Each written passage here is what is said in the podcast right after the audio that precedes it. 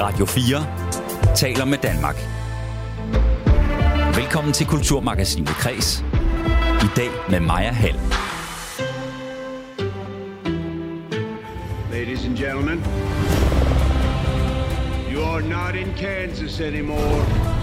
You are on Pandora. Ja, sådan lød det i 2009, da James Camerons mega-succes Avatar bankede ind i hele verdens biografer. Og citatet her går faktisk igen i Avatar 2, som med god sandsynlighed bliver den film rigtig, rigtig mange danskere skal ind og se her mellem jul og nytår. Jeg gik personligt med skepsis i biografen og for at se øh, Avatar 2 til midnatspremieren øh, sidste onsdag. Fordi hvad er chancen for, at toeren kan overgå etteren, som stadig er verdens mest indbringende film nogensinde? Ikke stor, men ikke desto mindre er verdens filmanmeldere ret begejstrede for turen her. Og senere i udsendelsen placerer jeg Avatar 2 i filmhistorien sammen med to filmnørder. Men inden vi øh, skal til det, så skal vi have sat et punktum for fodbold-VM. For mig er det interessant at finde ud af, om kritikken af værtslandet Katars menneskerettighedskrænkelser reelt får betydning for kommende sportsbegivenheder. For eksempel hvis øh, Saudi-Arabien får held til at hive fodbold-VM til landet i 2030. Og det skal det handle om først her i udsendelsen. Du lytter til Radio 4. Endnu et fodbold-VM er slut, og hvilket brag kunne jeg fornemme, det sluttede med.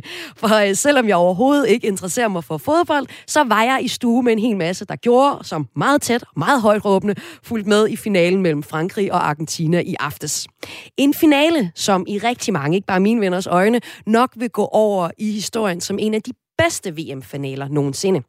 Og en finale, hvor fodbolden overskyggede den massive kritik, der ellers har været af menneskerettighederne i værtslandet Katar, som gik forud for selve turneringen. er noget, der vagte min interesse.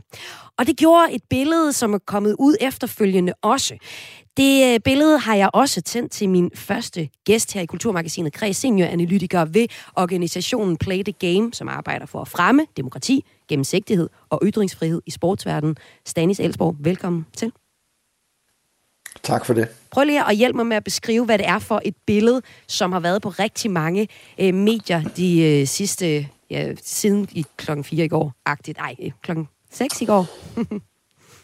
jeg er ja, det er jo et øh, billede, det er jo et billede, der leder op til nok et af de mest ventede øjeblik nogensinde i idrætshistorien, nemlig det øjeblik, hvor Messi skulle krones som den største nogensinde og løfte øh, VM-pokalen. Og der er det jo så et billede, hvor vi ser øh, Messi, den argentinske landsholds anfører og øh, præsident for det internationale fodboldforbund øh, Infantino, og så er det Katars øh, emir, som på en eller anden måde giver ham en kappe på, øh, og han står øh, både og smiler og griner, og det gør præsidenten også. Og Messi får så den her kappe øh, øh lagt hen over skuldrene på sig. Ja, jeg har været i gang med at google, hvad det er for en kappe, han har fået på. Det er en bisht, som er sådan en traditionel øh, øh, kappe fra, øh, som øh, man i Emiraterne bruger øh, ved sådan særlige begivenheder. Og hvorfor er det så særligt, at, vi, øh, at han får den på? Altså er det normalt, at man gør det her? Nej, vi har set ved tidligere øh, sportsbegivenheder, at der kan være en eller anden form for national skær eller symbolik mm. i forbindelse med, øh, med medaljeoverrækkelserne. Vi så det for eksempel også ved OL i 2004, hvor man gav den her øh, krans på hovedet af medaljevinderne, som selvfølgelig var en reference tilbage til det antikke Grækenland og de olympiske lege i antikken. Men her ser vi jo faktisk Katar drive den fortælling videre, som de har forsøgt at skabe med VM i Katar, nemlig at man også gerne vil fremme øh, fortællingerne om den arabiske kulturhistorie, som har været en stor del af hele VM øh, i talesættelsen, nemlig at man for første gang afholdt en VM-slutrunde i fodbold i den arabiske del af verden. Og den her kappe eller kåbe øh, har jo en særlig plads i, øh, som du nævner her, i den arabiske kulturhistorie. Så det var jo bare endnu en gang et øh, smart trick øh, af Katar for at få sat det på dagsordenen, fordi at nu taler vi jo om det alverdens steder her i Vesten. Ja, så vi, vi har altså et billede, hvor vi har Lionel Messi i, i midten. Han øh, nok hans sidste øh, VM, han er 35 år, og en af verdens bedste fodboldspillere. Og så har vi altså to andre ret vigtige personer i det her fodbold-VM. Vi har Katars emir Tamim bin Hamad Al Thani, som giver ham den her kappe på. Og så har vi jo så også øh, det internationale fodboldforbunds præsident Gianno Infantino, som står og kigger på. Og de her to mennesker, de vil gerne være i det her billede. Altså prøv lige at sige, hvad er det et symbol på, at Messi får den her kappe på, og det her billede går verden rundt? Jamen, først og fremmest så vil de to øh, herrer, som du nævner, Infantino og, øh, og øh, Katars Emir, jo gerne sole sig i blitzlysene sammen med de store sportsstjerner. Sådan er det altid. Sådan var det også for fire år siden ved VM i Rusland. Der skulle øh, præsident Putin også stå under medaljeoverrækkelsen, og øh, alt spotlight skulle være på ham. Der øs regnede det så øh, helt vildt, og han var den eneste, der fik lov at stå med en paraply. Men de vil jo gerne stå her og forbindes med Lionel Messi, den måske største fodboldspiller nogensinde øh, i historien. Og det vil man så også gerne krone yderligere med at fremme den arabiske kulturhistorie. Så det er et meget, meget klogt og dygtigt PR-træk, som Katar er ude i her, og det har de jo været mestre i øh, faktisk lige siden de fik VM tilbage i 2010, og udrulle en PR-maskine, som vi nok aldrig har set lignende i idrætshistorien. Og den PR-maskine er nok det, jeg synes har været allermest interessant ved det her fodbold-VM, fordi jeg er ikke typen, der sidder med og aflyser alle middagsaftaler for at følge med i alle kampene til VM, men jeg er typen, der synes, det er spændende, når der er så mange penge på spil, som der jo er til VM. Og det her årets øh, fodbold-VM, det har været kendetegnet ved, at der har været en ret interessant debat om sportswashing. Det var her, der blev kastet lys over de horrible forhold for de migrantarbejdere, der har været med til at bygge de her stadions, der bliver spillet turneringer på, og også over Katars øh, dårlige forhold til menneskerettighederne generelt set. Og øh, så er der så den her finaleskamp, som var i går aften. Så du var en af dem, som øh, forud og under VM i høj grad har bidraget til den her debat om sportswashing. Prøv lige at forklare, hvordan har du set sportswashing stærkest i det her VM? Jamen, jeg vil faktisk sige, at jeg tror, at vi skal hæve os lidt højere op end begrebet sportswashing, som jo i sin essens handler om, at autoritære regimer skulle bruge sporten til at dække over nogle menneskerettighedskrænkelser i landet. Men for Katar, der er VM i fodbold øh, godt nok kronjuvelen på en lang sportslig satsning, men det er en del af en langsigtet strategi, som rækker frem til 2030. Og der tror jeg, når Katar kigger tilbage på de seneste 10-20 års engagement i idrætsverdenen, så tror jeg, de står meget tilfredse tilbage her. Det er måske ikke lykkedes alle steder at skabe et pyntet billede og et nyt image øh, af Katar, men det er det i mange dele af verden. Men udover det, så er det jo lykkedes Katar at manifestere sig i den idrætspolitiske verden ved at være storsponsor for nogle af de allerstørste idrætsorganisationer og klubber og hold. De har nogle meget, meget betydningsfulde idrætspolitiske poster i idrætsverdenen. Øh, de afholder til stadighed en lang række af sportsbegivenheder. De har lige så sent som for halvanden uges tid siden fået VM for bordtennis, der skal afholdes i 2025. De skal være værter for de asiatiske olympiske lege i 2030, og på den måde vil de fortsætte. Så jeg tror egentlig, de står tilbage og er meget tilfredse med deres sportslige strategi, og herunder også sportswashing-delen. Jamen, vi har jo så i Danmark også snakket lidt om boykot. Hvor har det fyldt mest øh, debatten om boykot af Katar og sportswashing i det hele taget? Ja, men i det hele taget må vi sige, at den kritiske debat har fyldt øh, mest i Danmark, dele af Norden, Tyskland, Holland, til dels Belgien, og så i nogle britiske og amerikanske øh, dagblade og, og aviser. Men ellers er det jo ikke sådan en global omspændende global debat, vi har været vidne mm. til. Der er stadig rigtig mange lande, hvor at forholdet mellem sport, politik og menneskerettigheder, det er ikke noget, der bliver debatteret så meget. Og i nogle af de mest folkerige lande, altså for eksempel Kina eller øh, Indien, der er det jo ikke sådan, at man har haft en debat, som vi for eksempel har haft i Danmark, om at det skyldes jo blandt andet, ja, at debatten helst, man vil helst ikke tale om andres øh, øh, dårligdomme og menneskerettighedsproblemer, når man selv øh, har en del, for eksempel i Kina. Men det skyldes jo også, at man ikke har samme form for frie presse og ytringsfrihed, som vi kan bryste os af på vores øh, breddegrader. Ja, så ser du så, at det er fyldt mest her i Danmark, og jeg var på gaden tidligere i dag for så at finde ud af, hvor meget det egentlig har fyldt i Danmark, altså kritikken af Katar som værtsland, et sted, som har problemer med at holde menneskerettighederne. Og øh, det lød sådan her vild fodbold, faktisk. Jeg synes faktisk, det er noget fed fodbold og noget overraskende fodbold. Og derudover så tror jeg også, at man nok øh, ikke rigtig kan undgå at tænke over de der ting, som er sket dernede. Men altså, jeg tror mere, jeg vil se på, hvordan at, øh, det er nærmest som om, at man har sådan vendt, vendt væk fra det, og så sådan accepteret det, og så bare har accepteret, at vi lever i en verden, hvor der er sådan... At det gik lidt dårligt for Danmark. Jeg synes, det er spændende, hvordan VM og den kraft, VM den har til ligesom at bringe folkeslag sammen at, at det egentlig har, har skabt en masse forbindelser mellem folk. Det synes jeg det også har været spændende. Selvom der har været mange kontroversielle ting i VM. Ja, så det vi hører her, Stanis Halsborg, det er altså nogle stykker, jeg fanget på gågaden i Aarhus, som jo klart øh, også er interesseret i debatten om kritikken af øh, værtslandet Katar til, til VM, men jo også, hvis, når man spørger dem, hvad husker I det her VM for, jamen så var det god fodbold helt generelt. Så hvor meget kommer den her debat, den her kritik af værtsnationen øh, til at fylde fremadrettet i øh, det, til kommende sportsbegivenheder? Ja, det tror jeg kommer til at fylde en del, men det skyldes jo ikke mindst de meget dygtige journalister, vi også har i Danmark, som har taget de her emner op øh, i en hed, hidtil uset stil, end hvad vi for eksempel kunne se for fire år siden i Rusland. Så jeg tror, det vil komme til at fylde meget mere, og det vil komme til at fylde meget mere meget tidligere i en, i en bred optik. Altså, der har jo været dygtige journalister, der har kigget på det her, også tilbage i 2010. Mm. Men sådan øh, i det brede mediebillede, der tror jeg, det vil komme til at fylde mere. Jeg synes også, at VM i Katar har affødt en dansk presse, som har øh, kigget andre steder hen på skyggesiderne i international idræt, som ikke kun har haft med Katar at gøre. Så jeg synes faktisk, at man i Danmark kan gå fra det her VM rent pressemæssigt og dansk presse med oprejst pande og sige, at øh, det er faktisk gået ret godt. Nu bliver den store prøve så, hvad det er for en fortælling, der skal skabes om det her VM i Katar. Hvad skal der stå i historiebøgerne? Og der må man selvfølgelig ikke håbe, at idrætsbevægelsen, altså FIFA, lykkes med at skabe fortællingen om verdens bedste VM nogensinde, fordi det er et af de mørkeste kapitler og mest dystre, dystre i hele idrætshistorien.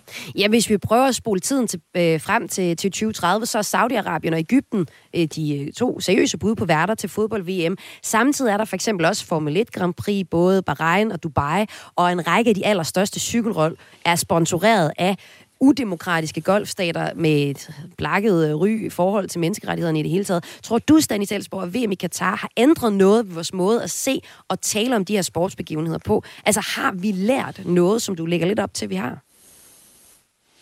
Nogen har lært noget, men, men det er dermed ikke sagt, at alle har lært noget. Og dem, der skulle have lært mest, det skulle jo desværre helst have været dem inde i korridorerne øh, hos FIFA. Og der tyder det ikke på, at forholdet mellem sportpolitik og menneskerettigheder fylder særlig meget i debatten mellem FIFAs ledere. Altså der peger pilen i endnu højere grad mod de autokratiske nationer. Og jeg synes, at åbningsceremonien her ved det her VM var meget kendetegnende for det, hvor at præsident Infantino på den ene side havde øh, Katars emir siddende, og på den anden side sad kronprinsen fra øh, Saudi-Arabien, Mohammed bin Salman, og øh, der synes jeg jo sådan set, at han vendte de demokratisk sindede nationer øh, ryggen meget tydeligt, og hans tale dagen før åbningen var jo øh, også, for at sige det lige ud, øh, et nederlag for de demokratiske øh, kæmpende nationer. Okay, det bliver man jo ikke særlig meget optimist af at høre øh, dig sige det her, men tror du, at så debatterne om sportsracing, i hvert fald herhjemme, kommer til at fylde mere også i fremtiden? Ja, det tror jeg bestemt, og jeg synes, vi har en, en øh, dansk øh, sportspresse, som øh, er meget, meget nuanceret. Jeg synes også, vi har haft en meget nuanceret debat mellem idrætsledere, politikere og meningsdannere og spillere og trænere, som også har engageret sig i den, og den tror jeg vil blomstre endnu mere i de kommende år, fordi at det jo er noget, som ja, nu i hvert fald den daværende kulturminister havde fokus på, hele sportswashing-delen, og det tror jeg også, den kommende regering vil gøre. Og der øh, skal vi jo glæde os om den demokratiske samtale og tradition, vi har for det i Danmark, for det har også været det, der har været medvirkende til, at vi har fået den her nuancerede debat. Og sådan lød analysen her fra senioranalytiker ved organisationen Play the Game, Stanis Elsborg. Tak fordi du var med. Du lytter til Kulturmagasinet Kres på Radio 4. Sci-fi-filmen Avatar har netop haft premiere, og det må siges at være den sværeste af alle svære toer. For James Camerons første historie, altså den her historie om de blå naturmennesker, der er et offer for jordbordernes grådighed, var en film, som ikke alene var verdens dyreste at producere, den er også, trods sine 13 år, stadig den mest indbringende film nogensinde. En del af succesen, det er den nye 3D-teknologi, som filmen blev solgt på, og også skældt ud for. Men så meget desto mere er det store spørgsmål nu, kan Avatar 2 følge og løfte megaarven fra etteren, nu hvor hypen om 3D har lagt sig? Altså er historien stærk nok til at hive hele verden fra Asien til USA i biograferne igen her mellem jul og nytår for eksempel? Eller drukner den i effekter, plat episk dramaballade og den spirende racismekritik, som traileren har afført? Storladen er det i hvert fald, både her i musikken fra etteren Og øh, sådan lyder det også i toren. Jeg har samlet alt det, du behøver at vide om Avatar 2, der hedder The Way of Water, og inviteret to super filmnørder i studiet for at finde ud af, hvor vi skal placere verdens sværeste toer i filmhistorien. Jeg kan først byde velkommen til dig, Nicky Jensen. Mange tak. Du er anmelder og chefredaktør på filmsitet Movie. Jeg har inviteret dig med, fordi øh, du har fuldstændig tjek på instruktøren bag Avatar, nemlig James Cameron, og alt den hype og debat, der har været omkring filmen. Og så øh, kan jeg også byde velkommen til dig, Andreas Halskov. Hej. Du er forfatter og lektor på Aarhus Universitet, og øh, tak for sidst, har jeg også lyst til at sige. tak for sidst. Vi var nemlig inde og se uh, Avatar 2 til en midnadsvisning. Uh, når man tager til den slags, så møder man jo nogle af de, de mest nørdede typer omkring sådan en, en film, og dem skal vi også stifte bekendtskab med i snakken her. Andreas, du har undervist i Avatar på universitetet, og jeg har inviteret dig med for at sætte filmen og også 3D-brillen, som vi fik udleveret i perspektiv. Men inden vi kommer til alt det og får sat filmen i perspektiv, Nick Jensen, du synes jo som anmelder faktisk, at toeren er bedre end etteren, og den rørte der også. Øh... Altså noget af det, som der, der virkelig øh, spiller ind i forhold til etteren, det er, at der arbejder rigtig meget på relationerne mellem karaktererne. Persongalleriet er meget bedre end i den første. Hvor af første film primært handler om vores hovedperson, Jake Sully, som der er lidt en, måske ikke den allerskarpeste kniv i skuffen, men øh, en grunt, der sendes afsted til den her planet for at, øh, for at infiltrere de her indfødte narvier, så har vi i stedet for i toren en familie, vi følger. Ham, øh, Jake Solly, har jo i de her 10 år senere fået en familie. Han har fået fem børn, han har fået en kone. Og så derfor er der meget mere på spil for ham, fordi nu handler det jo ikke kun om, at han skal komme ned for de onde kapitalister og overtage det her, den her planet, hvor der er uanede ressourcer. Men det handler lidt om, at han skal jo beskytte sin familie. Han skal beskytte det, han er allermest kært. Mm. Og det er noget, det som virkelig fungerer godt. Og hvis man kigger på reaktionerne fra anmelderne i første omgang, så var de rigtig positive. Vi havde en chefanmelder fra IndieWire, der skrev lysår bedre end den første film, og kaldte den en af de bedste biografoplevelser i mands minde. Hvis vi kigger herhjemme, hvor anmeldelserne også kommer dumpende nu, så siger Soundvenue giver den for eksempel 5 ud af 6 stjerner, understreger, at den skal ses på filmens præmisser, altså det er en episk storfilm, og skriver, James Cameron har aldrig lavet sig stoppe af, at noget var umuligt, og den slags filmskaber er der for få af i Hollywood, og giver ligesom stor kredit til Cameron selv. BT øh, giver den fire stjerner og siger, den er en time for lang. Hos Information er Avatar det smukkeste filmredaktøren øh, Christian Mongård har set. Øh, så er der Weekendavisen, hvor man er noget mere kritisk og, og, og kalder den sådan en, en filmisk fortælling, der fortaber sig i 3D-banaliteter og talende valer. Og det er jo faktisk nok det, Weekendavisen skriver. Det er jo nok det, som, som man kunne frygte det. Jeg tænkte, åh, der er meget på spil på sådan en den svære tor her. Men Andreas Halsgaard, jeg vil også lige høre dig. Hvad siger du sådan øh, til, til, to, til koren, bare lige, toren her, bare lige kort? Øh, jamen, altså, jeg kan sagtens følge, hvad Niki siger, og jeg tror i grunden egentlig, vi taler meget samme sprog. Øh, hvad hedder det?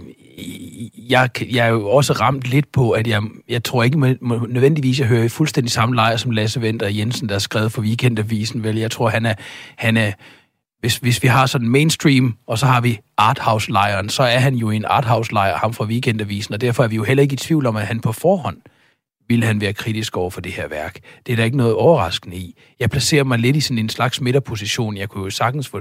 Altså, det er jo nemt for alle at se og mærke, hvis man sidder i biografen og ser den her film, at den er bjergtagende. Og, øh, og jeg synes måske også, at den første film havde en lidt mere papirtynd fortælling. Men når det er sagt, så, så, så synes jeg stadigvæk i vid udstrækning, jeg føler mig hensat til en tur i planetariet. Jeg synes stadigvæk, det virker lidt som om, jeg sidder og kigger min søn over skulderen i tre timer, mens han får en flot cinematic på sin computer. Altså, jeg kan godt se, hvor fantastisk effektfuldt det er, og når de for eksempel indimellem er under vand, og man tænker, åh oh, nej, nu fyldes de med koldioxid, eller åh oh, nej, gud, ikke, nu, hvad hedder det, nu drukner de, ikke? hvad hedder det, eller et eller andet. Ikke? Der, der er nogle af de scener, der er sådan ekstremt effektfulde på en måske ikke så følelsesmæssig måde, som det, hvad hedder det, Nicky taler om, eller i hvert fald på en anden følelsesmæssig måde, men som helt klart virker øh, meget intenst, synes jeg. Så på den måde, den, den kropslige, effektive respons, den havde jeg da helt sikkert til den. Men øh, jeg, jeg tror, jeg er lidt enig i, at den behøvede ikke være at gå over tre timer. Altså. Men øh, nu skal vi se nærmere på den, og vi skal se nærmere på sådan hele Avatar-universet. Du øh, siger jo så, Andreas, at øh, historien i Avatar var måske sådan øh, lidt, lidt, lidt tynd. Men lad os se på, hvad det er for en historie, hvad er det er for et øh, univers, øh, for så ligesom at finde ud af, hvor, hvor er det toren, den, øh, hvad er den forlængede historie i det her. Altså i Avatar 1, der befinder vi os i år 2154 har jeg kunne læse mig til. Det var ikke noget, jeg lige lagde mærke til, da jeg så filmen her for nylig. Men det, jeg lagde mærke til, det jeg forstod, det var, at jordens ressource er udtømt, og øh, så tager man til øh, ud i universet, og en stor operation er så sat ind for at udvinde et værdifuldt mineral, som så findes på månen Pandora, det sted, hvor hele Avatar, øh, både etteren og toeren, foregår. Her bor der så imidlertid navierne, som øh, er de her høje, blåhudede naturmennesker, som øh, den militære chef i den her operation, som skal ind og udvinde øh, mineralet på øh, øh Pandora, har et ret kynisk forhold til. Ladies and gentlemen, you are not in Kansas anymore. You are on Pandora. You should see your faces. We have an indigenous population called the Navi. They are very hard to kill. This is why we're here. Because this little gray rock sells for 20 million a kilo. Their village happens to be resting on the richest deposit and they need to relocate. Those savages are threatening our whole operation. We're on the brink of war and you're supposed to be finding a diplomatic solution. Så er det jo så ligesom, hvor diplomatisk den løsning kan være. Nicky Jensen, prøv lige at fortælle os, hvad er plottet i Avatar 1? Jo, altså som, som det måske meget godt bliver tegnet op her, det er jo ikke en fortælling, vi ikke har hørt før. Den minder rigtig meget om, om Klit faktisk, eller Dune. Det handler meget om de her mennesker, som der, der simpelthen flygter fra jorden for at udtømme ressourcerne på den anden planet. Og øh, her der møder vi så vores øh, hovedperson Grunt, øh, Jake Sully, som der simpelthen tager til den her planet og bliver inkorporeret blandt de indfødte for at skabe en anden form for, for dialog til dem, uden de til at starte med ved det. Øhm, det, der sker, det er, at øh, han i mellemtiden bliver så begejstret for deres øh, levevis. Øh, han, øjnene, de, øh, ja, de åbner simpelthen som et af øh, hoved, hovedmottoerne er i, i filmen, det er, at jeg ser dig. Og han ser virkelig lige pludselig sig selv, og han ser lidt den her menneskelige kynisme her, som der er et af de store temaer i filmen. Øhm, det, det viser sig også, det er, at øh, da han så begynder at vende sig mod, mod menneskerne for at beskytte øh, planeten og øh, det her Navi-folk her, så øh, responderer menneskerne naturligvis ikke helt så positivt. Og så er der ham, vores fine kommandant her, som øh, der også bliver nævnt i klippet. Han øh, vil selvfølgelig gøre alt for at udrydde narbierne og for at udrydde Jake Sully. Så det er sådan lidt grundlæggende præmissen. Ifølge øh, CNBC så nåede Avatar sidste år i 2001 op på en samlet indtjening på omtrent 17,5 milliarder kroner efter repremieren og efter repremieren i de kinesiske biografer, som er et af verdens største filmmarkeder. Og da den kom ud der i 2009, året efter, vandt den tre Oscars, og er ligesom bare en kæmpe, kæmpe film, som så er skabt af James Cameron. Og øh, han er jo også en ret interessant gut. Hvem er James Cameron som filmskaber? Jo, altså James Cameron, han er en af de, de helt store filmskabere fra, øh, fra 80'ernes blockbuster-tid. Han øh, startede egentlig som en, en B-filminstruktør øh, ved at øh, komme ind over en film, der hedder Piranha 2, som der, som, som der er ganske rigtig er så tvivlsom, som den lyder. Han startede faktisk ikke som instruktør, men han behøvede ind over den lige pludselig. Og øh, under den her fine øh, optagelsesperiode her, der, der begyndte han lige pludselig at få Marit og øh, kom øh, simpelthen på plottet til Terminator, som han senere lavede op, som der blev en kæmpe succes. Og siden der, der har han faktisk ikke set sig selv tilbage. Han har lavet kæmpe blockbuster, som selvfølgelig opfølger Terminator 2, men også Aliens, øh, True Lies, dybet, som, som der er mange temaer, som der går igen i den her film også, og øh, Titanic naturligvis også, som, som der er en af de der også helt store indtjente film. Det, som der er øh, specielt bemærkelsesværdigt ved Cameron, det er, han de sidste 25 år, der har han brugt meget, meget lang tid på at lave hans film. Han øh, lavede Titanic i 97, så gik der lige en del år, så lavede han så Avatar 1 i, øh, i 9, og så nu er der altså gået 13 år, før han lavede den her. Og han er en instruktør, der er kendt for at være enormt ekscentrisk, og han tager så lang tid, og det er nogle kæmpe budgetter, mm. han begår sig Men til gengæld, så har han jo så også ud af en ja, top 3 over de mest indtjenende film, både med og uden inflationen indregnet, øh, der har han Titanic og Avatar 1. Og det kan jo være, at øh, går alt godt for ham, så at Avatar 2 kommer op i det fine selskab også. Mm. Ja, og øh, det tager lang tid for ham at lave film, og det er måske fordi, at han er perfektionist og øh, vil have noget teknologi, der matcher hans ambitioner. Andreas Halskov, prøv lige at sætte os ind i, hvad var det for noget teknologi, der var på spil, da Avatar 1 kom frem i 2009? Altså, den blev ret kendt på den første film, at den øh, udviklede en ny form for 3D-teknologi, og den blev i vid udstrækning lanceret på den 3D-teknologi nu var vi i biografen lige umiddelbart for nylig, der så vi, inden filmen startede, en, en lang, skal man sige, en promo eller en slags trailer for den nye Mission Impossible-film, eller den kommende film, der i vid udstrækning kun handlede om de stunts, som Tom Cruise han så indvilger i at lave selv til den film, og fantastisk halsbrækkende, øh, sådan voldsomme dødspring til cirkuskublen, som han har gang i der. Ikke? Og øh, det, var en, det var interessant at se, hvordan at, øh, en film, der foregik som del af trailershowet her til den nye Avatar-film, den blev lanceret 100% på, hvilken teknologi, der blev brugt omkring den, og hvor, hvor, hvor, hvor effektiv stunts der var omkring den. Tilsvarende så var James Cameron ude og var medvirkende til at, øh, at ligesom sælge den oprindelige Avatar-film på, som og som Niki rigtig nok siger i, i vid udstrækning, var sådan set et projekt, der, der trækker tråd helt tilbage til 1990'erne, hvor historien først begyndte at blive udviklet, ikke? men som så først realiseres de der, ja, i 2009, mange, mange år senere. Men den 3D-teknologi, ja, det var en ny form for 3D-teknologi, men det var interessant, hvordan at det blev et slags røgslør også. Det var, en, det var en promovering, det var en måde, hvorpå man kunne sælge den her film, og alle skulle ind og se den her nye teknologi og have 3D-brillerne på og få aftegninger rundt i hovedet af de der 3D-briller, som vi også gjorde det tirsdag nat. Men 3D-teknologien er jo ingenlunde ny. Altså, den har jo eksisteret i filmen, altså over 50 år, før der nogensinde var tænkt i, øh, før der nogensinde var tænkt i Avatar. Så, men, men, men man kan sige, at fortællingen om det var en vigtig del. Der er ingen tvivl om, at det var nyt på samme måde, som at man i forbindelse med den nye Avatar, øh, hvad hedder det, lavede en ny motion capture teknologi, der igen har rødder langt tilbage, men, men øh, som var en ny form for det. Så, så jo, den var helt sikkert ny, og jeg er helt enig med, med Nicky i, hvor fantastisk stor et værk, der taler om ligesom meget af det, Cameron laver. Øh, og så er det jo interessant at, at se, at ja, den var nok nomineret til Oscar, det ene og det andet, men hvem løb med den pris? Det gjorde Hurt Locker, ikke? Så når Lasse Vinder Jensen fra Weekendavisen er kritisk, øh, eller når den kan få lov at komme op og snuse i Oscar-sammenhæng, men ikke vinder det, så er det fordi, det er et andet kredsløb. Der, er det, der ender det med at være en lille krigsfilm, der vinder en lille i gåsøjne. Og så kan den anden få alle de tekniske priser og nomineringerne. Den her teknologi og alt det rundt om historien, det er jo faktisk det, der får folk i biografen, og det var det også, da vi var inde og se midnatspremieren af Avatar 2. Jeg er helt vildt vild med etteren, øh, og jeg, kan næsten ikke, jeg kunne næsten ikke vente til, øh, til turen her, og øh, jeg har været så spændt på, på at se den lige siden, og så tænkte jeg, jeg skulle bare se den så hurtigt som muligt. Jeg kunne ikke vente mere. Nu har jeg allerede ventet og været Øh, hvor lang tid er det? 13, 13 år? Øh, og så tænkte jeg, nu kan jeg ikke vente mere. Så, øh, så det, det er derfor, jeg tager ind i hvert fald. Altså, jeg har glædet mig til det i flere år. Altså, siden 19 har jeg glædet mig til det. Øh, og så da jeg hørte den blev forsinket fra, på grund af corona, jeg blev mega trist. Så er det hjemme og græd en gang imellem.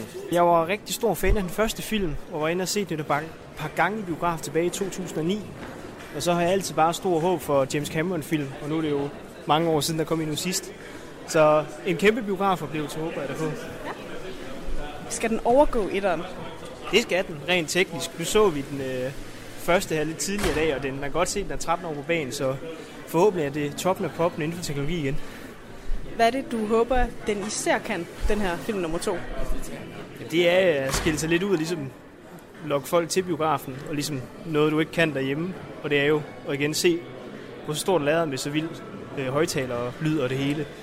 Ja, lød det her fra nogle af de folk, der var inde og se Avatar øh, 2 til midnatspremieren. Vi vender tilbage til dem for at, at høre, om øh, de synes, at de fik øh, deres øh, forventninger forløst, og om det var en film, der måske også var bedre end etteren, som er noget af det, vi taler om nu her i Kulturmagasinet Kreds, hvor vi altså tager hele den store snak om Avatar og placerer Avatar 2, den svære toer i øh, filmhistorien. Andreas Halskov, nu hører vi jo her øh, fansene sige, øh, vi skal have noget ud over det sædvanlige. Hvad er Avatar for en attraktionsfilm? Prøv lige at sætte os ind i øh, historien her. Ja, altså vil sige, til at starte med, den, den sidste interviewperson, øh, synes, jeg, øh, synes jeg egentlig rammer den meget godt i forhold til at beskrive nogle af de elementer, der klart kunne være en, en attraktion ved den her film. Og jeg er sikker på, med, med, med Nikki, som også er meget interesseret i, i science fiction og sådan noget, så kommer vi helt sikkert også til at tale om den der genremæssige appel, der kan ligge i den her film. Men til at starte med, så, så, så mener jeg, at det er jo ikke mig, der har fundet på begrebet attraktionsfilm. Det er, det er en forsker, der hedder Tom Gunning. Og, han, og det, han skriver om det her, det er egentlig øh, om film i sådan slutningen af 1800-tallet, starten af 1900-tallet. At han siger, før vi, det er cirka omkring 1905, at vi får udviklet to ting. Det ene, det er øh, ophavsret. Det vil sige, at man kan ikke bare gå ind og planke en andens film og udgive den som sin egen. Og det andet, det er, at man fik, øh, man fik begyndt at arbejde med mere klassisk fortællende film. Indtil det punkt, så var, øh, så var hvad hedder det, så var film, hvad hedder det, øh, typisk mere fremvisende eller ekshibitionistisk. Det handlede mere om, se hvad vi kan teknisk, ikke? Så det kunne være Edison, der viste en øh, halvnøgen mand i lændeklæde, der flexer. Sandow the Strongman fra 1894. Den kommer altså året før, at folk siger, at filmen blev født med Lumière-brødrenes første visning og sådan noget den, den film havde jo ikke noget narrativ. Den er også ultra kort, som du siger. Det handlede om nogle tekniske ting, at den var så kort. Man kunne ikke vise en længere film. Men den er lige til TikTok. Den er lige til TikTok. Den, ja, den kan stadig, og den, den er jo stadig lidt fræk, ikke? Altså, hvad hedder det, men man kan sige, den handler om at vise et visuelt fascinerende fænomen, og det er ligesom det. Og det kan selvfølgelig have en nyhedsværdi, fordi altså, alene... det er bare en mand, der står og flexer. Der sker ikke andet, Nej. men på det tidspunkt er levende billeder jo i sig selv lidt en attraktion, kan man sige. Men det tegner et spor, som folk lidt glemmer i filmens historie, som altid har været der, og som for eksempel Martin Scorsese glemmer, når han siger, at Marvel-film, eller nej, han glemmer det ikke. Han ignorerer det, for han kender det absolut. Han ved jo alt om sin filmhistorie, men, men når han siger sådan, Marvel-film, det er ikke noget andet end en rusjebanetur. Jamen, i en vis forstand har film altid haft det spor også. Der har både været det realistiske tilbøjeligheden til at vil skildre noget dokumentarisk, eller hvad kan man sige. Der har altid været tanken om at fortælle en god historie, og så har der altid været, øh, lige siden filmens fødsel, en tilbøjelighed til at ville vise noget, der er visuelt spektakulært, og det er ligesom det. Og så kan det være, som Nicky er inde på det her med, selv hvis man regner inflation og det ene og det andet med, så er Avatar en kæmpe stor film, der har tjent sig ind utrolig mange gange. Hvis vi går tilbage i historien og taler om nogle af de store fortilfælde, Borte med Blæsten eksempelvis fra 39, den solgte sig også blandt andet på nogle nye teknologier. Øh, ser man en Lawrence of Arabia, det gjorde den altså i allerhøjeste grad også. Der skulle man også bemærke æstetikken for sig selv, og ikke mindst, da de første 3D-film kommer i 1950'erne, så er det også film, der annoncerer sin visuelle æstetik. Øh, filmen This is Cinerama er jo en rusjebanetur, og den annoncerer sin æstetik, sin teknologi i selve titlen. Buana Devil var et andet eksempel på det, der også kom i den periode. Ikke interessante film, i er øh, sådan andet end teknologisk set. Der er ikke rigtig andet end tek- den tekniske gimmick i dem. Men øh, der er der nok mere i Avatar, ikke? Men, men hvad hedder det? Man kan sige, ideen, at teknikken også er en stor del af værket, øh, er væsentlig, vil jeg sige. Du lytter til Kulturmagasinet Kres på Radio 4. Ja, og vi er som sagt i gang med at se på øh, Avatar-filmene. Vi har fået en tor lige for nylig. Måske den sværeste tor, øh, man kunne forestille sig, at nogen skulle lave, tænker jeg, fordi etteren var en kæmpe blockbuster. Den mest indbringende film nogensinde. Men det vi faktisk hører, det er, at James Cameron er lykkedes med sin tor. Både øh, blandt øh, mange af anmelderne og også mine to gæster her, er man faktisk øh, ret begejstret for øh, toren, og måske er den også lidt bedre end etteren. Med mig her i Kulturmagasinet Græs har jeg anmelder og chefredaktør Niki Jensen, og så har jeg forfatter og lektor Andreas Halsgaard. Og vi skal nu have placeret Avatar 2, som jo er anledning til at tale om Avatar og hele det teknologiske univers og storytellingen omkring det, øh, ind i filmhistorien. Og øh, Niki Jensen, vi skal have plottet til Avatar 2. Kan du give os det? Yes. Øh, jamen altså i forhold til etteren, så er der gået mere end 10 år, og øh, eksoldaten Jake Sully, han har forvandlet sig til en fuldbyrden narve, en af de her indfødte på planeten Pandora. Og øh, sammen med sin kone, som han mødte i den første, har de nu fået deres egen familie og fem børn. Øhm, Pandora har jo stadigvæk øh, en masse ressourcer på planeten, og som intet andet sted i universet, så derfor så er der jo en kæmpe magtfaktor i at overtage den her, den her ressourcestærke planet. Øhm, og menneskerne har jo ikke opgivet håb om at slå Navi-folket tilbage, og ikke mindst hævne sig på Jake. Det er jo et, et ja, det er jo bare meget vigtigt at, at hævne sig på Jake i hele det her større billede.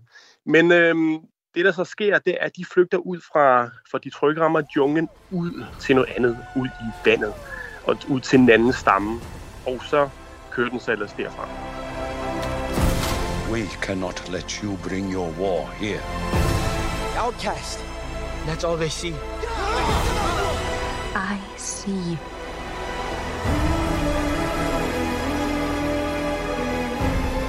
The way of water connects all things.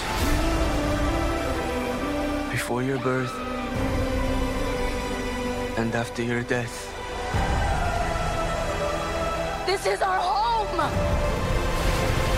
I need you with me. And I need you to be strong.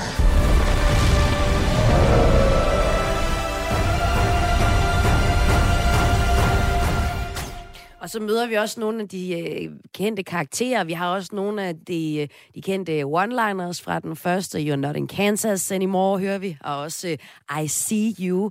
Øh, to essentielle. Hvis der har været nogle one-liners, man har sagt fra en Avatar 1, så kan man i hvert fald høre dem i, i toren igen også.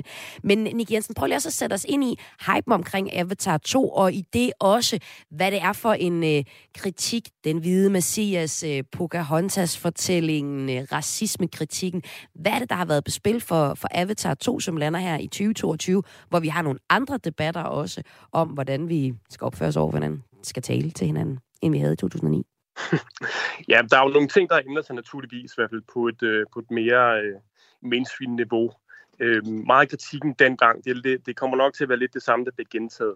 Men øh, det, som øh, den indskrives i her, opfølgeren i forhold til den første, det er, at den første film, den bliver anklaget for at være racistisk og imperialistisk og ud i at lave stereotyper ud af, af indfødte.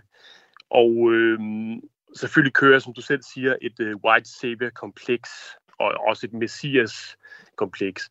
Vi ser det jo ved, at vi har det her, den her hvide, det hvide menneske, Jakes øh, Solly, som der nu er blevet Navi, vel at mærke, kommer ind i en stamme og redder dem udefra. Han tager, kommer simpelthen som en, ja, som en, et, et hvidt menneske, og tager, og tager ned til de stakkels indfødte og, og redder dem fra at blive udslettet og redder deres eksistens det er jo igen en, en tid, hvor at, at der er meget diskussion om repræsentationer og stereotyper i filmen, øh, om øh, de portrætter, der bliver lavet af, af andre folk, raser osv., om det er noget, der rent faktisk er gældende, og om der ligger sådan et, øh, et, et herrefolk versus øh, slavefolk mm. øh, element. Ja. Jeg prøver lige at beskrive de her øh, navier. Hvordan ser de ud? Jamen, navierne, det er jo det er tydeligt, at de er inspireret af af forskellige stammer. Der har været nogle, nogle diskussioner omkring, hvad præcis de har været inspireret af, og dem i øh, junglen, de gik, der var meget snak om, at det var fra afrikanske stammer. Hvor at øh, vores nye, fordi det jo skifter placering i toren, øh, der er det ret tydeligt, at, at inspirationen i stedet for er fra maurierne, de laver hakkedans, og de opfører sig meget maois, de har tatoveringer over det hele, som, som Maoine også har øh, i ansigtet osv. Så, videre. så det, det, det der punktet nok er nu. Annie Jens, med dit kendskab til James Cameron, er der så nogen grund til at tro, at han kunne øh, have en racistisk agenda med Avatar-universet? Nej, nej, overhovedet ikke. Øh, han er, James, altså udover at Cameron er kendt for en enorm ekscentrisk øh, instruktør, så er han også kendt som en meget humanistisk instruktør. Det er jo et tema i alle hans film, det er øh, øh humanismen versus øh, øh, teknologi og, og, og videnskab og de farer, som der, der er ved at, øh, at udvikle teknologi. Men det er ikke, der er ikke et spørgsmål om, om, om de steder racisme.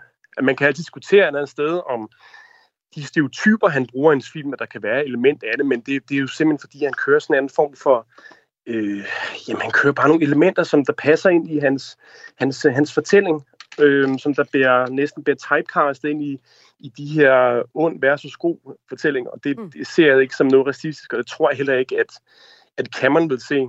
Men hvad er det egentlig for en historie, han gerne vil løfte med Avatar? Altså jeg kan huske, da jeg så den i, i 2009, Avatar 1, så øh, så jeg det bare som et, et drama, altså et Pocahontas-drama. Der kommer nogen fra en planet, øh, fjern planet, og vil have noget fra den her øh, frodige planet, og det var ligesom det, de den dilemma, der var. Og når jeg ser toren her, så er, har vi en familiehistorie, og der er igen en, en god og en ond. Men hvad er det for en underliggende historie? Hvad er det, Cameron gerne vil os med det her Avatar-univers og de gode og de onde, der er på spil her?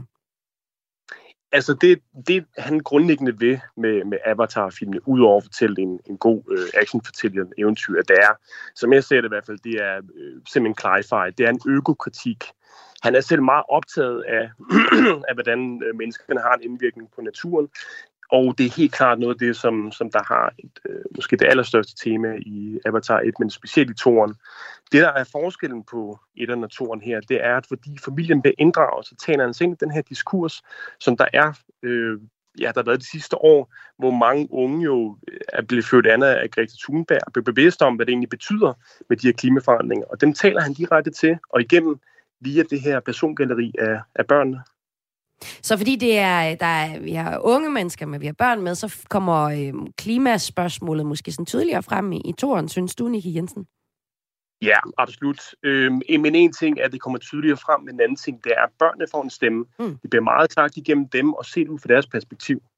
Ja, vi skal passe på vores, øh, vores natur, det vi har. Ja, altså, jeg ja, er helt, helt grundlæggende. Mm, mm, men, ja. også, også, men, men også det her med, at, at teknologi, det, det er lidt tvækket svært. Altså, det kan være, være noget, som der, der kan være gavnligt for, for mennesket, menneskeheden og, naturen, men det er også noget, der kan være med til at nedbryde den. Mm. Ja, altså det er, jo, det er jo grundlæggende for hele science fiction-genren. Det er jo det her princip om ekstrapolation, ikke? Eller at, hvad hedder det, den holder et spejl op mod vores egen verden og får os til at se det, man kalder vores nulverden på en ny måde, ikke? Øh, så det kunne være for eksempel, ja, øh, økospørgsmål eller klimaspørgsmål, men det kunne også være spørgsmålet om øh, kolonisering, som også var på, på spil i den første. Ikke? Altså, øh, så det kan jo godt være, at man kan diskutere, hvor tager man fat i, og approprierer man nogle kulturelle aspekter hos, øh, hos nogle stammer, eller hvad ved jeg.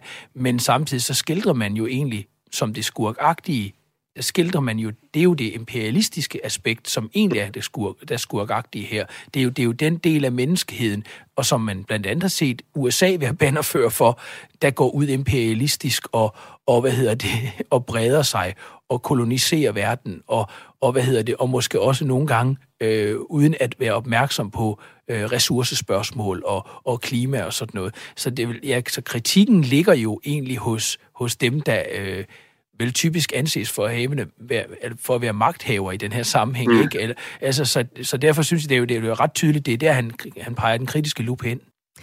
Øhm, og det er jo egentlig sjovt, at Cameron stiller så mange spørgsmål til teknologi og over for mennesket og ressourceudvindelse, og hvor meget skal mennesket og dens teknologi fylde øh, i vores, på vores planet, når han selv er så glad for det. Andreas øh, Halskov, hvad er der på spil øh, i den her nye undervandsfilm, øh, øh, Plantorama-film, du kalder den? Åh ja, og det, og det, og det, det lyder rigtig dårligt. Det vil ikke lyde meget, som om jeg bare er en sum mand, ikke? Altså, men, men øh, og, hvem har nogensinde synes at den tur i planetariet egentlig var dårlig? Altså, hvad hedder det? Øh, jamen, der er jo undervandsbillederne heri er jo ret effektive, synes jeg, og altså øh, under tiden sådan også øh, meget klaustrofobiske, faktisk. Hvad hedder det? Og det, det der, han, han opererer med en motion capture teknologi, ikke, som sådan set ikke en, er en ny version af det, men ideen med motion capture, er, at man ligesom fanger den menneskelige bevægelse, og så kan man øh, gøre det til data i computer, øh, en computer, ikke således, at man kan lave animerede figurer, der virker utrolig livagtige. Det har jo været en, en teknologi, der har udviklet sig over mange år, øh, og som ikke mindst inden for computerspillets verden, fordi man kan sige, det stærke computerspil drives jo af, at vi kan synke ned i en verden, og at vi har en avatar, ikke, som næsten kan virke livagtig, ikke? Og, og, og evnerne inden for den teknologi er blevet så ekstreme. Ikke? Og så, så det her, synker vi så også ned. Her synker i, de konkret nogle mennesker ja. ned i en kæmpe stor, uh, en kæmpe stor tank. 3,5 millioner liter vand. Ja, ja. Og så skuespillerne ægte skulle holde vejret øh, nogle gange op til syv minutter. Men der er det Men, måske også det der, du siger, Nick Jens, med, at Cameron er perfektionist. Det skal se ægte ud.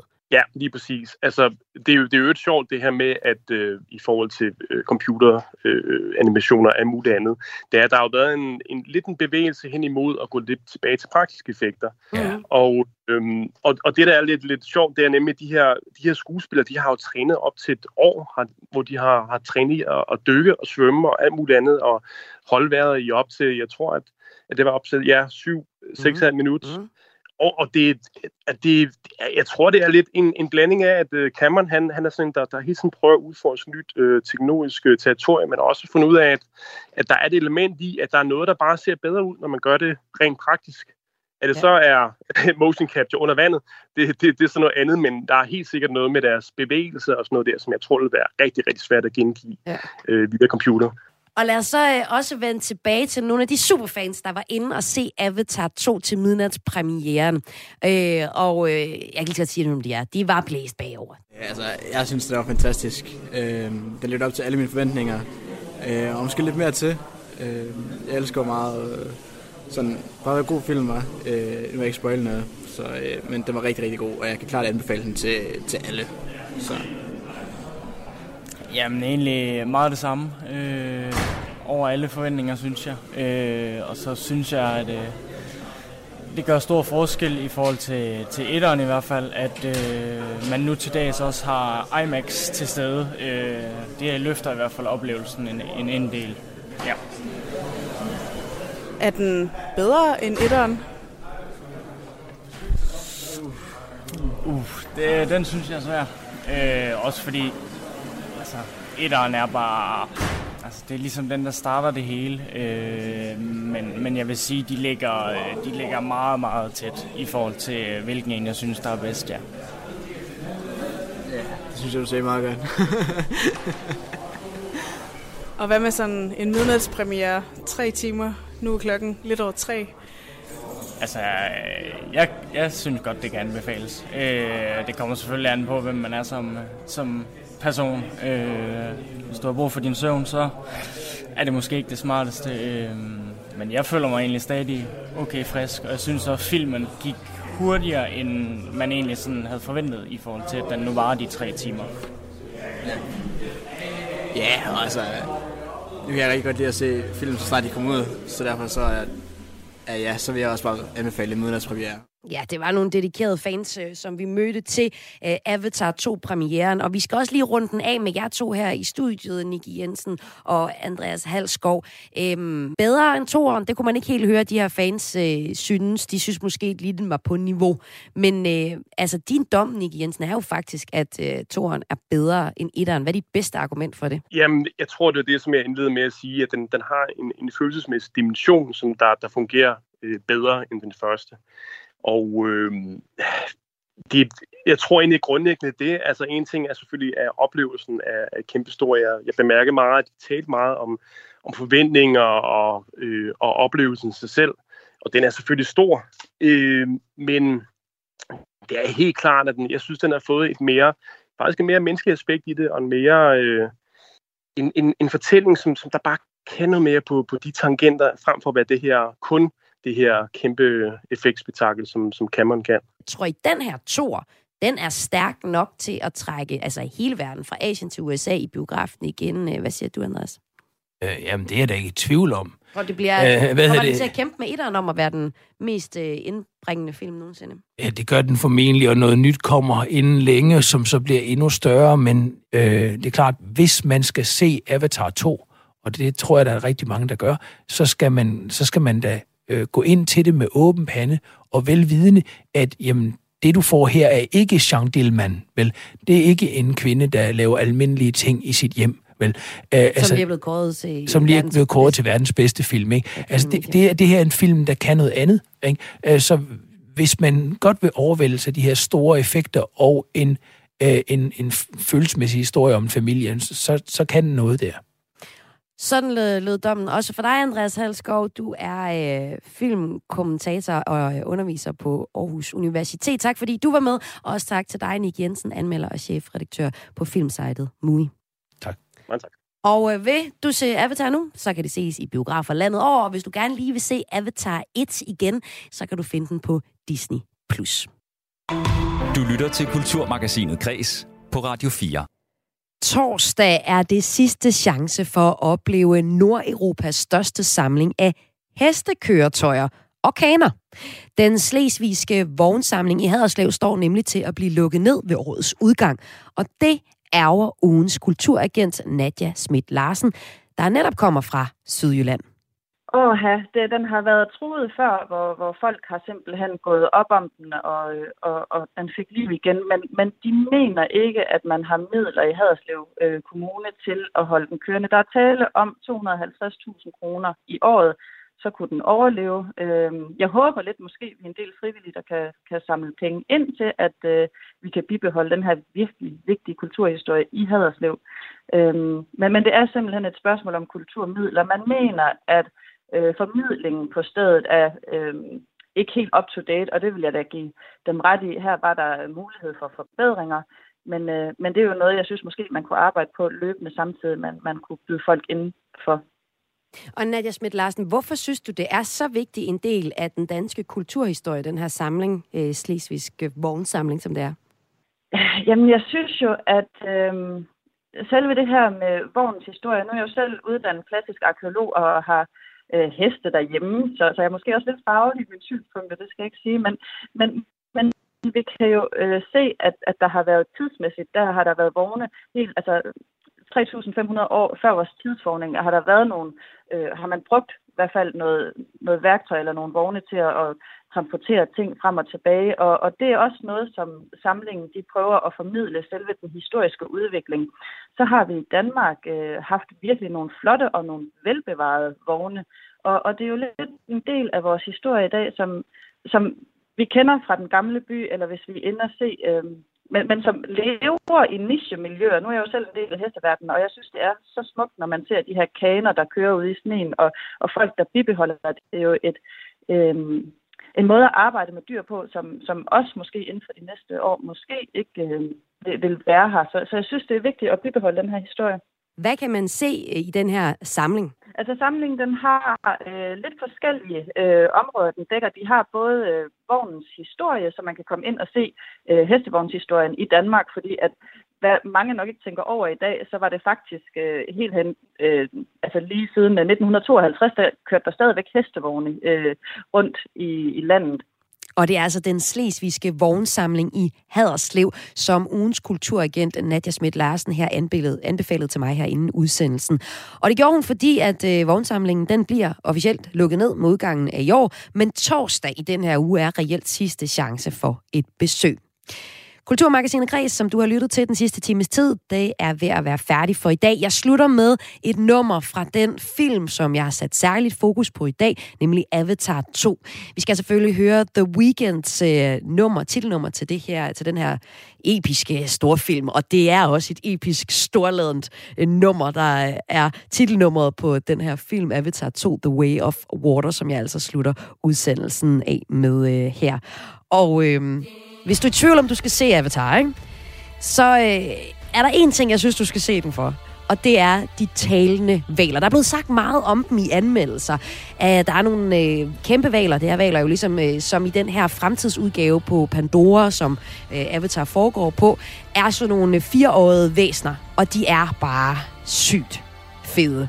Så hvis du er i tvivl om uh, Avatar 2 eller ej, jamen så gør det for valerne. Gør det for de talende valers skyld.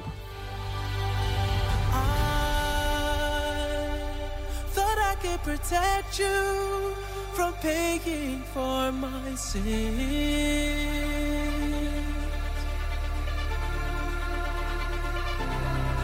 And I've been walking this earth long enough that that's a gift.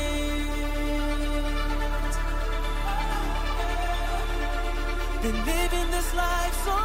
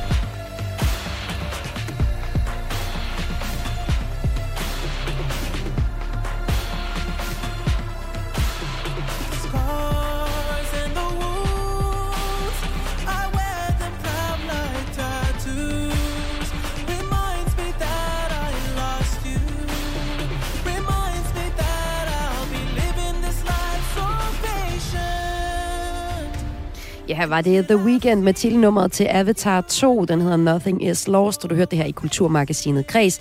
En udsendelse tilrettelagt af Søren Berggren Toft og mit navn.